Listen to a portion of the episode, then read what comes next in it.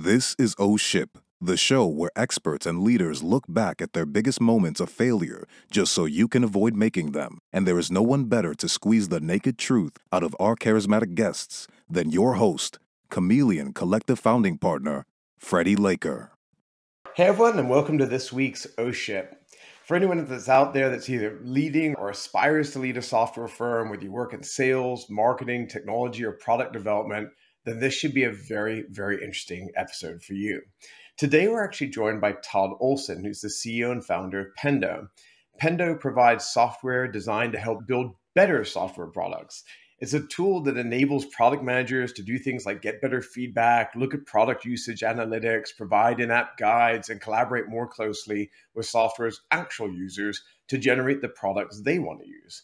It's working really well because today they've got more than 3,000 customers and roughly about 900 employees. Before Pendo, Todd was the VP of product at CA Technologies. He was the chief scientist at Borland Software, and in addition to co founding two other firms, Sixth Sense and Cerebellum. Todd has always been neck deep in software development, and that's why I think his passion for helping digital teams to build great products led him to write his first book called The Product Led Organization Drive Growth by Putting Product at the Center of Your Customer Experience. Todd has personally experienced the highs and lows of running fast growth technology firms, but he's also now been exposed to thousands of companies building their own software so I imagine what he's learned. And that's why I think he's the perfect person to help us try and understand some of the highs and lows of building great product companies. And with that, here we go with this week's O Ship. Oh,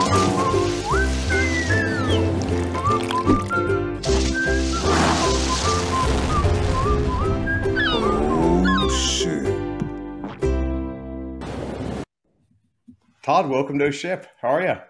I'm doing well. Thanks for having me. I hope I did your very cool background justice. I didn't want to steal too much of your thunder because I know we're going to get a lot into a lot of the cool things you've been able to do throughout your career.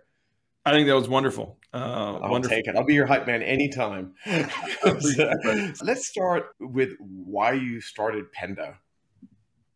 Yeah, look, I mean, the inspiration came from from pain pain i experienced firsthand as you said i ran product at a saas company before this and in that role the b2b saas product lots of features and capabilities serving kind of a wide variety of customers both large and small and i was kind of struggling to understand you know how people were using the product where to invest in we all have limited resources and capabilities respect to our developers. I, I, haven't met a single company that says, "Oh, we have a surplus of software developers, and we, you know, we just we can build everything we want." No, you have to actually choose very deliberately where you're going to invest, and hopefully, if you do a good job. As you deliver those software features, people adopt them, they get value out of them, and they continue to drive expansion. But but all too often, we build things and we ship things they don't get adopted to the level in which we desire. And my last job, you know, I shipped a handful of things. And it's interesting. You ship these things and like the salespeople would come back or people would call, oh, this is amazing. Like you did like such a great job. And then you finally get data and it's like, uh, oh ship, I guess, you know, yeah. uh, people are not using it to the level uh, that we're desiring it. I think that pain is really was kind of the inspiration for starting Pendo. Yeah, full disclosure, I'm building a software product as another self startup that I'm working on. So, a lot of the things you're talking about is things that I've been immersing myself in, in particular the last couple of years from you know trying to prioritize features and you don't you know to your point you don't have an unlimited amount of energy but there's this kind of uh, important role that you've filled many times of being a product manager and i think that role is going to get come up a lot today and without being kind of overly pedantic, I think there could be people that are in our audience who don't understand what the role of a product manager is.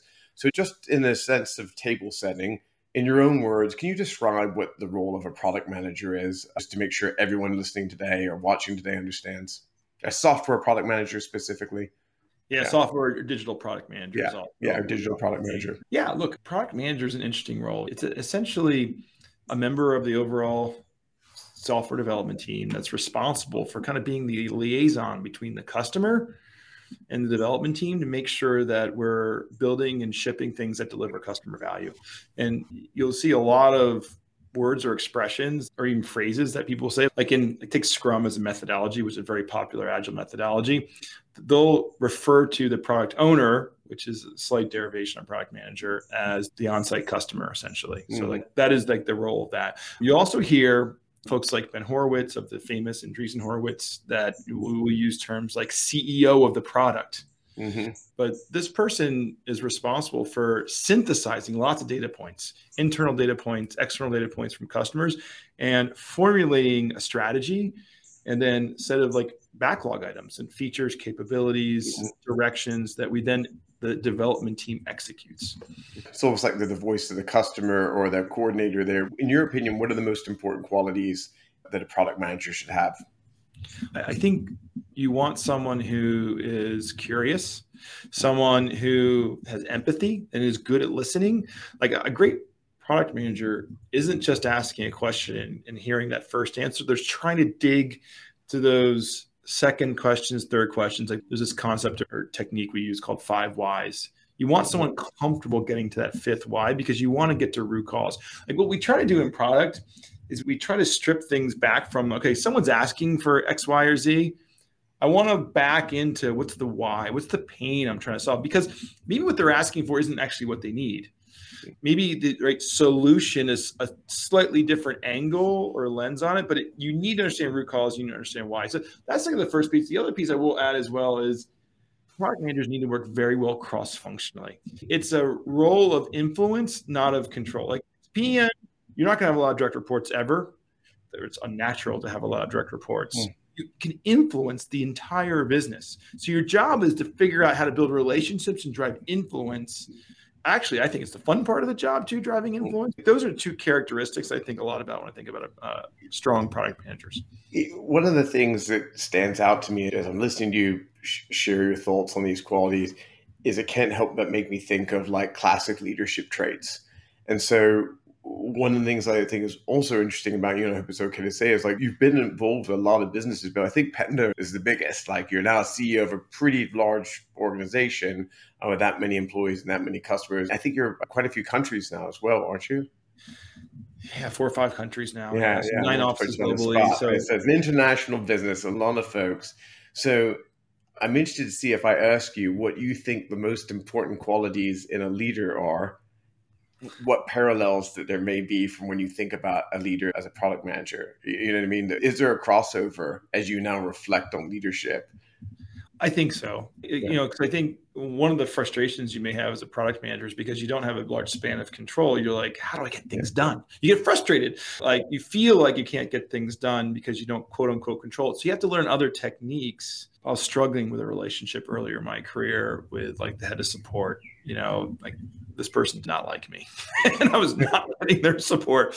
And I started learning different techniques about, okay, I, I, need to take this person out to dinner and understand like what is their world like? What is their pain point? Like how do I step a day in this person's shoes, gain a little more empathy, and then try to find a way to align what I'm working on to how it helps this person be more effective in their role. And I think building some of those softer skills, like look, kind of came out of college, you know, I'm kind of a type A person. I think, uh, you know, plenty of people I mean, candidly like to run over people and yeah. accomplishing things. And that's a technique. And sometimes being a little more aggressive may be the right technique for the situation. But I found like building relationships, being collaborative, like that sort of leading through influence is ultimately more effective. 100%. I've seen a lot of really smart people who aren't nearly as effective as the people that get all the other smart people around them to run in the same direction. You touched a second ago about some of the soft skills that maybe are things that you picked up through being a product manager. Let's assume that make some assumptions that product management is a little bit like building a company. I'd be interested to see like what principles you may have taken from product management and applied effectively to being an entrepreneur if that makes sense. I'd love to dive into that a little bit more.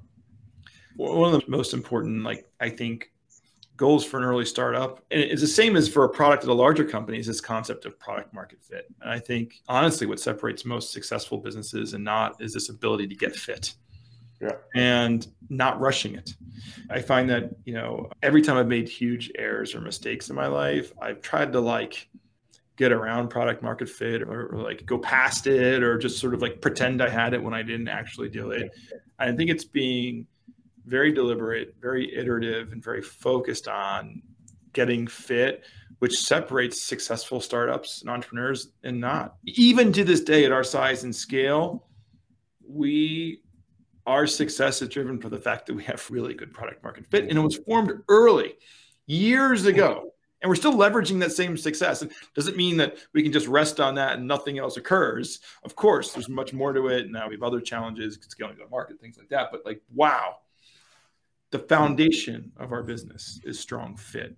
And you can lose it if you're not really careful and hyper focused on it. But I, I think that as a product manager it translates so well to entrepreneurship. It doesn't matter what you're selling what business you have there has to be some concept of fit so right. we've said in a prior episode of O Ship that I remember once working on something where I, was, I loved it, and to your point, it's like the sales guys running up saying, "Yeah, it's great, but you can't run a business on high fives Was a quote that I was stuck in my head, and it was like this: you know, features really neat or really cool or really innovative, but unless it's really useful and it really nails that fit, then like you're screwed in the long run. Otherwise, there's no stickiness to it. It's just a novelty. Earlier, when I interviewed you in the show, I talked a little bit about your book and in the book, like the core principles, basically you argue that putting your product at the center of the customer experience effectively drives growth. I'd love to hear what are some of the top tips that you basically feel drive a product centric customer experience that drives success effectively. Yeah, look, uh, one of the ways I think about this concept of being product led is like within any of our companies, we have a lot of activities that are performed by humans that are very high volume and very low value so I think about how do we create a product-led experience? It's one obviously more efficient for the business, but it's also actually a better experience and it's meeting the customers where they are. So for example, if I'm using a product and I have to talk to a human being to learn how to use it, to learn how to use it the first time, like that's not a great experience. And in particular, if I have to like schedule a time with that human being, if it's maybe not when I want to use this product, you know, we live in a world now where everything is more asynchronous than it used to be.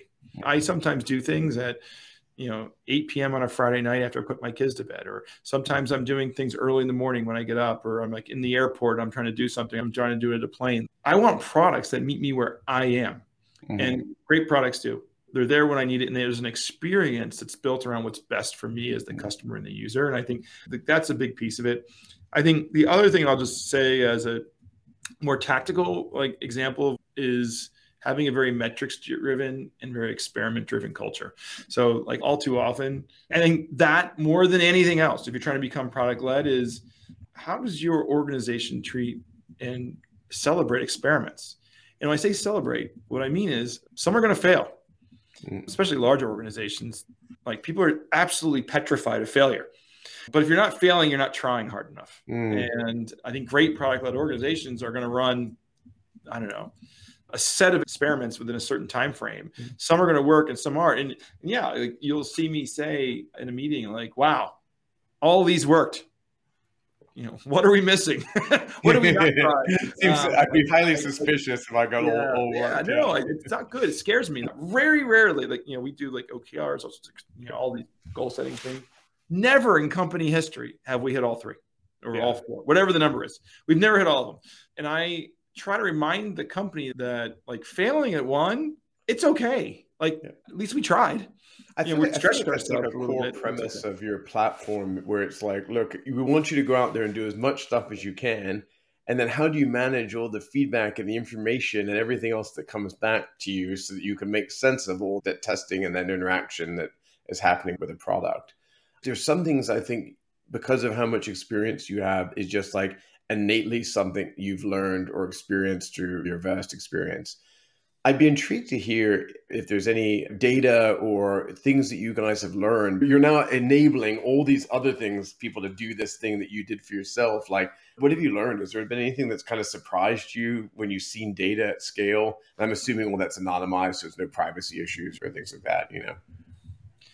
Yeah, look, I think there is a lot of things that we've learned. A lot of the more interesting learnings is, is how many traditional businesses are leveraging product led techniques to drive a better experience for their users. I'm thinking like banks or insurance companies, large organizations. We have some companies that we're seeing growth in, you know, essentially digital applications for like their employees. You know, and they're thinking about the employee experience. And one of the things that's interesting is that people's employee experience, and you can use maybe eNPS as a proxy for like sentiment of employees, is actually being affected by the software they're using. Mm-hmm. So we're seeing more and more companies leverage, say, Pendo on internal applications to try to drive a better employee experience, which is something that we hadn't really anticipated when we started the company. We were very focused on customer experiences. But that to me is one of the more interesting sort of changes or trends that's relatively new. One of the biggest trends I'm seeing right now that I think is worth watching, putting my marketing guy hat on here for a mm-hmm. moment. Mm-hmm I think if you look at the last couple of years, especially with digital products, people were in e-commerce as well, which I think is a digital product in its own right. We've seen our clients and the brands that we've led or worked with, people have invested a lot in acquisition. They're driving tons and tons of people to these apps or e-commerce sites. The media costs have been going up consistently for a whole bunch of reasons I'm not going to get into right now. And I think when we're recommending strategies to people now for kind of 23 and onward, it's like, look, if you can't control the media costs, you need to focus on two areas. One is retention, and then two is optimization. And that's ultimately it's product optimization, right? It's like, hey, if you know, if it costs so much to get people to the site, you need to convert more people. You need to have better experiences so you retain them and make your experiences stickier. And I hope that leads to more people taking this side of it more seriously. You know, again, looking at it through the lens of marketing, I think a lot of times it's like set it and forget it or build it once and then we're kind of done kind of thinking. You think about this naturally, but not everyone who may be listening or watching might now do. Is that it's like it's a never ending ongoing optimization. Like nothing's ever really done. I can't even imagine like building something and getting to a place where like you're like, really, I think we've figured out everything now. Like we're done. We don't have to work on it. like that. That just doesn't happen. Yeah, you know, I mean, this is this whole mindset where we're often we need to shift people's thinking from this is a project people are working on to this is a product. Products of life cycles. And yeah. one of the phrases I use sometimes when I'm talking with customers is, you know, product is the new marketing, right? In terms of how you think about you know, acquiring customers, it can be a huge asset. And like one very tactical thing, one of our customers, and I was talking to them uh, a while ago, and they had a program where within the product, if someone left them positive feedback about the product, they would redirect them to a review site. And it seems like the most basic thing, but in that program, basically catapulted them on this review site to being like top 10 app in the world by one program doing product led reviews.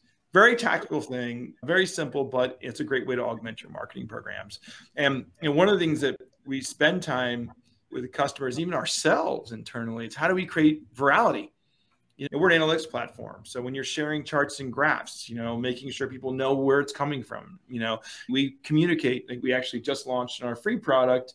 We have an NPS capability. We added branded NPS, So people know that Pendo is powering those NPS things. And look, the whole purpose of that is it's virality. It's a good experience. It's a good thing to interact with. We should be saying, hey, this is powered by us. And that's a way to, again, help marketing you know acquire more customers and leads you have to think about the experience and not just think about it like our customers getting value that's like a first order problem yeah. but how do i leverage this to get more customers and drive growth and run experiments like you may have three or four candidates for virality but one may be the best one so how are you running experiments and figure out which ones can actually drive the most virality inside your org not to put you on the spot but when you think about how like organizations are designed now so when you think about you're talking about putting the product at the center of the customer experience. Let's go to a SaaS product company. Chief product officer is, you know, clearly in the C-suite, reporting straight into CEO. I'm assuming, but like, are the marketing folks into product, or are they on parallel with product? If that makes sense. Yeah. So look, I think this is the amazing world that we live in, you know, in that like no two CPOs or CMOs are the same. Even more pronounced, I think, in the marketing. You're a marketer, you probably knows more than I do, but I say oh, every marketing leader has a major and a minor, and depending yeah, on their major and minor, you're going to probably give someone something or not give. I mean, right now we do have a chief product officer and chief marketing officer both report to me. I think our chief product officer owns growth, product led growth, so she has a VP of growth underneath, and that VP has dotted lines to a number of demand gen marketers who work very closely. It's, you know, I think one of the hallmarks of our culture is that for many years, we've really focused on building cross-functional teams and not worrying so much about where people report, worrying more about what is this team's mandate, how are they measured, how are they driving outcomes for the business, and and independent of where they like roll up, it all sort of connected in, into a single unit and single goal. That right now is how we have the org structure, and it works. And I think our chief product officer, chief marketing are very collaborative and they work well together. So that also works. They great relationship. So I don't think anyone's upset that one reports one, you know, who owns it, but I think it's definitely a team effort. And I want to jump subjects a little bit. So at some point, I'm definitely going to ask you for a personal O ship story, but this is not that time.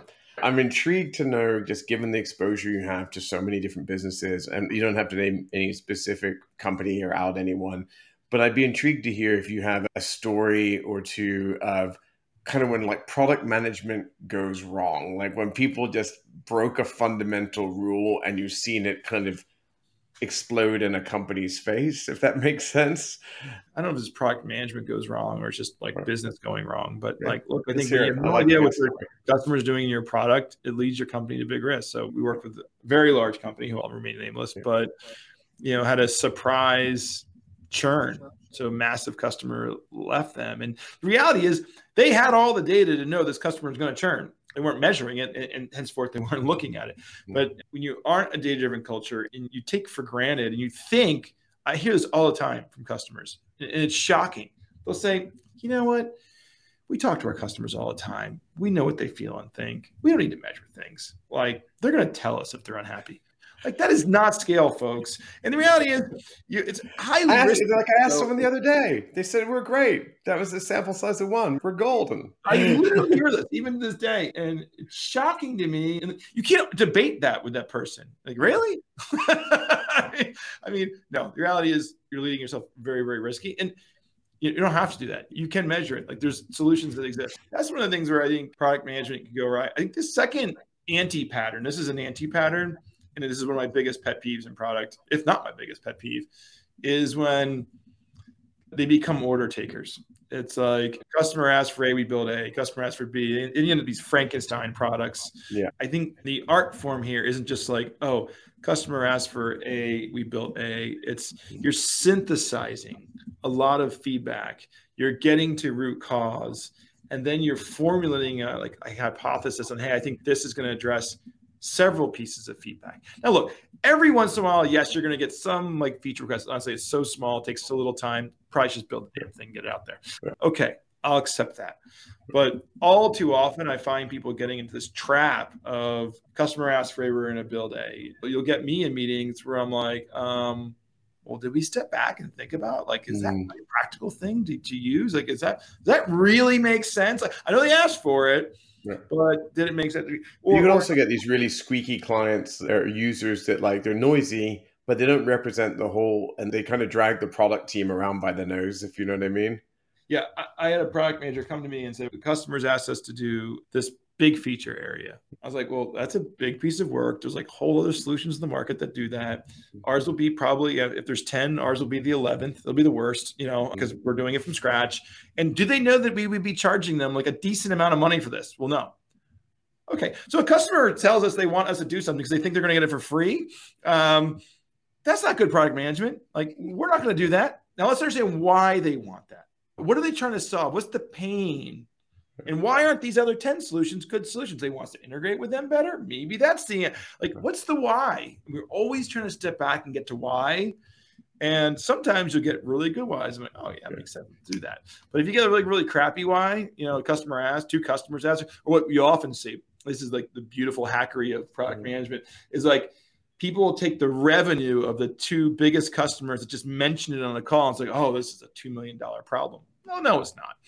No, just two big customers mentioned in a call does not make yeah. it a $2 million problem. Yeah. A, lot of times I get this, I get spreadsheets with like, you know, a couple big customer names, like, Tal, we got to build this because it's two giant customers. And then I'm like, well, how important is it? You know, being really disciplined on that is something that is let, relatively hard. Flip this on its head. What happens when the biggest voice isn't the customer, but you made this advice for a product manager where it's the founder or the CEO or something like that. There's people who are like, they're so resolute in the vision that they're basing all their decisions on the feeling, but it may not be supported by data. how do you like? It's almost like managing up. If you follow me, like no, I, look, look, I, I first of all, I struggle with this. Yeah. I struggle with this. If I ask like permission to build Pendo the way I wanted to at day one, or did like a million focus groups, I probably would not have built this product. You know, I had a mm. vision in my head for what people wanted, and we actually went broad pretty fast. And I, I almost ignored some feedback. And lo and behold, guess what?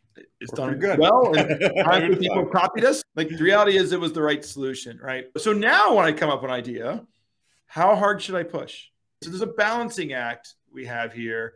I think it depends a lot on the founder. Like I have enough self awareness to know, like I've come up with a lot of ideas after that original idea, and I have not pushed them at the level that I could have, or even want to. I still am kind of pissed off that I didn't push it, but a few, like just being honest.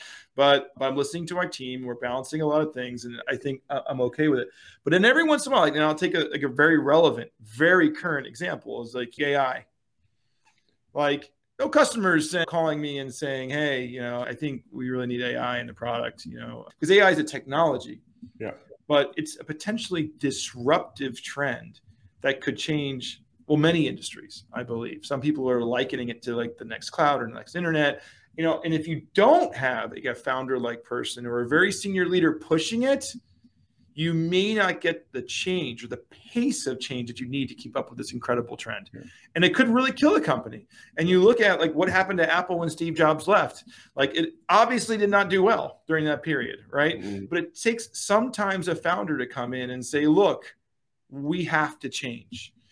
like we have to move swiftly and that's the problem you get you get to like 900 people 1000 people like like how do you change a ship that that big well, you need someone forceful enough to move it with enough conviction to drive the kind of change that companies and these are existential the, the, trends. Yeah, there's a reason I think is you struggle with, and I can identify this well. It's like first off, you've got some founders who think they're the next Steve Jobs, so they're resolute in their point of view. You know what I mean? But it's hot garbage. and then there's the people who are the next Jobs, who are like, you probably should ignore everyone else's data. There's the product that people don't know they need yet. That's a huge leap. And those are, you know, I, hate the expression, but you know, those are kind of unicorn magical moments or whatever my advice would be I think there are times that I work with certain product people, or even, and this applies to marketing as well. They're like, look, I believe I should do that. And the other person says, I believe we should do that. And my answer always for them is test it. You know, like it doesn't really matter what your opinion is or your opinion or your opinion is. Let's just do both and assume that we're going to do both. And we'll let the data decide because, you know, if one performs better than the other, it's the ultimate bet ender. You know what I mean? If you have all the data. That's great. Yeah the more you can run experiments, yeah, the better. And yeah, look, I also probably think that to anyone's listening, or I mean, general, like if you think you're the next Steve Jobs, just assume you're not for a really long time. have just otherwise wrong. that is also solid advice. I agree. So uh, while we're thinking about earlier stage founders and uh, some of the lessons we've uh, had there. I think it is the appropriate time that I ask you your O Ship story. So, for those of you who may be tuning in to O Ship for the first time, one of the things we love to do is get people with incredible backgrounds like Todd on and say, at some moment in your career, was there a time when the wheels came off the bus, the train went off the rails, whatever the expression is, but everything kind of went all wrong and started to blow up in your face a little bit? And then how did you handle that? Sometimes people fail completely, and it's about how they changed them afterwards. Sometimes these stories about how things went off the bus, but they fixed it and what they learned from that. And sometimes, frankly, these are none of those things, but maybe they were not very funny when they happened to them at the moment, but are really funny many years later. I'm open to any O ship story, but I love having a little bit of human truth because I think it helps people who maybe look at someone with your background, Todd, and go, you know what? I want to be the next Pendo, or I want to take inspiration from you. And they need to know that the path is not a straight line and that it wasn't easy and that it's okay if they get a little egg on their face too. And with that, sir, you have the floor. yeah, the problem is I have too many of these options. Perfect. Uh, I don't even charge for this therapy session, by the yeah, way. Yeah, no, look, I, I, think both of them are basically the same root cause. I didn't realize yeah, that. If you got two, go for it. I'm down. But, but yeah, look, like you mentioned, this is my third startup, and this is the most successful. I think everyone's very transparent on that. It's very obvious. But you know, the first two, did, of course, did not end the way I wanted. Both are cautionary tales. Look, I'll say the second one was one where boy i thought i knew better and i had you know obviously experience at that point and but we set ourselves up for failure day one day one. Like we we conceived of a problem. You know, it was also born of my experience. And we raised capital on this premise that we're going to ship software like super fast. I think it was like a six month time frame, eight month time frame, and then we're immediately going to start hiring salespeople and start selling it. Which is again this whole like we basically hired salespeople before we had product market fit. Actually, before we even tried to get product market fit, and like that's basically taking cash outside and like lighting on a fire. Um, I did that one. That was uh, not my brightest moment. And it was a terrible experience. You know, and it is also a similar experience where, as a very technical person, and I was, and I was at that point, yeah, writing a ton of code, building the team. I mean, I was pulling all nighters probably multiple times a week that period in my life. I had a brand new baby at home. It was very taxing. And then because I felt like we needed someone who really understood, so I thought the key to success was you hire someone who knows how to sell things and they magically figure all this shit out. That a lot of hand waving. Yeah. That did not work. I think it's very helpful to have a product oriented founder in that early discovery phase and iterating, iterating, iterating. So yeah, that did not go well. The person I brought in as CEO, who was a sales oriented CEO, like we started battling, you know, it was like it's just a total mess. It's interesting. This is the first time you've kind of been the CEO, and you said you've got a chief product officer now, so you're solely in the CEO seat now. Yeah, that one I think I was afraid to be the CEO of that company. Yeah, I thought that I needed different skills. I, and because I can code, I was like, we need more coders. So like, put Todd, and I'm capable. And uh, I fell into that trap where just because I could do something, that it was the right role for me. And I brought in someone who knew something about sales, and like he was a good friend, but it was just set up for failure day one. And like, it actually really hurt our friendship, which sucked. It, I went through that one too. um, and he ended up departing, leaving me with like six months of cash Mm. And then I was a CEO. That was the first time. And best way to get handed to you. You're out of, money. Welcome to being a CEO.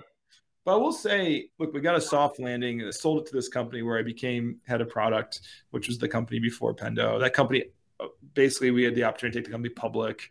I was pretty involved in that process, so I got great experience. We actually did okay in terms of delivering some capital back to, to investors. Shockingly, I have no idea how the hell that was possible, but it very luckily was. In doing so, I learned a lot about leadership and transparency. And like, look, I went to the whole company. I was like, look, we got six months of cash left. This is my plan. Like, please stay because if you leave, I have nothing to sell. so, and, and, they all did. And, and some of that team became the founding engineering team for Pendo. So it all sort of worked out, I suppose. But boy, not a fun time in my life. Yeah. And, Still got better hair than me, so it must have been not that bad. I think it's genetics, my friend. But uh, but uh, just luck. But, uh, but, yeah, that that was it. In later years, I read Steve Blank's Four Steps to Epiphany. Which, if folks you haven't read that, it's like uh, to me, it's like the the foundational book on product market fit. And like I'm reading that book and almost screaming inside as I read like basically the, the prologue in the first chapter because I'm like, holy shit, I did all this stuff. It was so painful. I can't believe I did this. I feel like such an idiot. But I think that realization and that experience meant that I was so disciplined on Pendo, so careful to the point like my board's begging me to hire sales reps and I just kept refusing until like I felt like we really nailed fit, which we did, thankfully. And I think you know it did make the rest of what we've done a little little easier. Not to say anything's easy here, maybe a little bit easier just by being super disciplined up front. That is great advice and a great story. And thank you for sharing it. I love the humility there. One last final question for you today. If you could go back and give your 25 year old self any advice, what would you tell him? Enjoy it. I think the thing that me as 25, like I was like, again, working around the clock, I was pushing myself. And like my first company, which we didn't really talk as much about, we grew to 70 people and we almost got a huge outcome and did and that's a whole nother like oh shit mm-hmm. moment which isn't like honestly a less interesting one so we almost had a big outcome to the point where i didn't work again at 23 or 24 yeah. years old yeah. and i thought that it was just so easy to get there at 23 and I didn't realize it would take me till you know probably you know nowish in my 40s yeah, to kind of get back to some of those similar states and with some sort of successes in the middles, but more like yeah, I understand. I think I appreciate a whole hell of a lot more than I did then And one of the great things about getting older. so yeah, I think, I think, that's great advice, though. I appreciate it. Well, I think it's a really positive, a high note to end today's episode on. But before anyone kind of you know clicks away or jumps off, I'd love to make sure that they can find you if they want to you know get to know you better. What's the best platform for people to find you or learn more about you these days? Yeah, feel free to reach out to me on LinkedIn. I'm you know Todd Olson with an O. Pendo is also on LinkedIn, so feel free to check us out. And I'm happy to connect. And we're in North Carolina, so you happen to be in North Carolina, let, stop by or, or let us know. awesome. They're very generous, you, Todd. Thank you so much. And for all of you listening or watching today, Thank you again for watching our ship. It means the world to us that you tune in every week. The show's been growing, and week after week after week, we've crossed another milestone and subscribers and viewers this week, which has been very exciting, something that put me in a great mood. And that's all because of you guys. And we will continue to make this show commercial free for as long as I have anything to do with it. And the best way you can support us is just subscribe, like, comment, share it on your social feeds. And I'm going to do everything I can to keep bringing incredible guests like Todd Olson to you every single week. So thank you, thank you, thank you for being subscribers. Uh, Todd, Thank you for tuning in and, joining us today. And again, if anyone wants to find out more about us, go to ohshipshow.com and you can see all the great links to subscribe. Maybe you've been a YouTube viewer in the past. Great time to subscribe to our audio podcast. And that, thank you, everyone. We'll see you next week on Oship. Thanks again, Todd. Thanks, Freddie.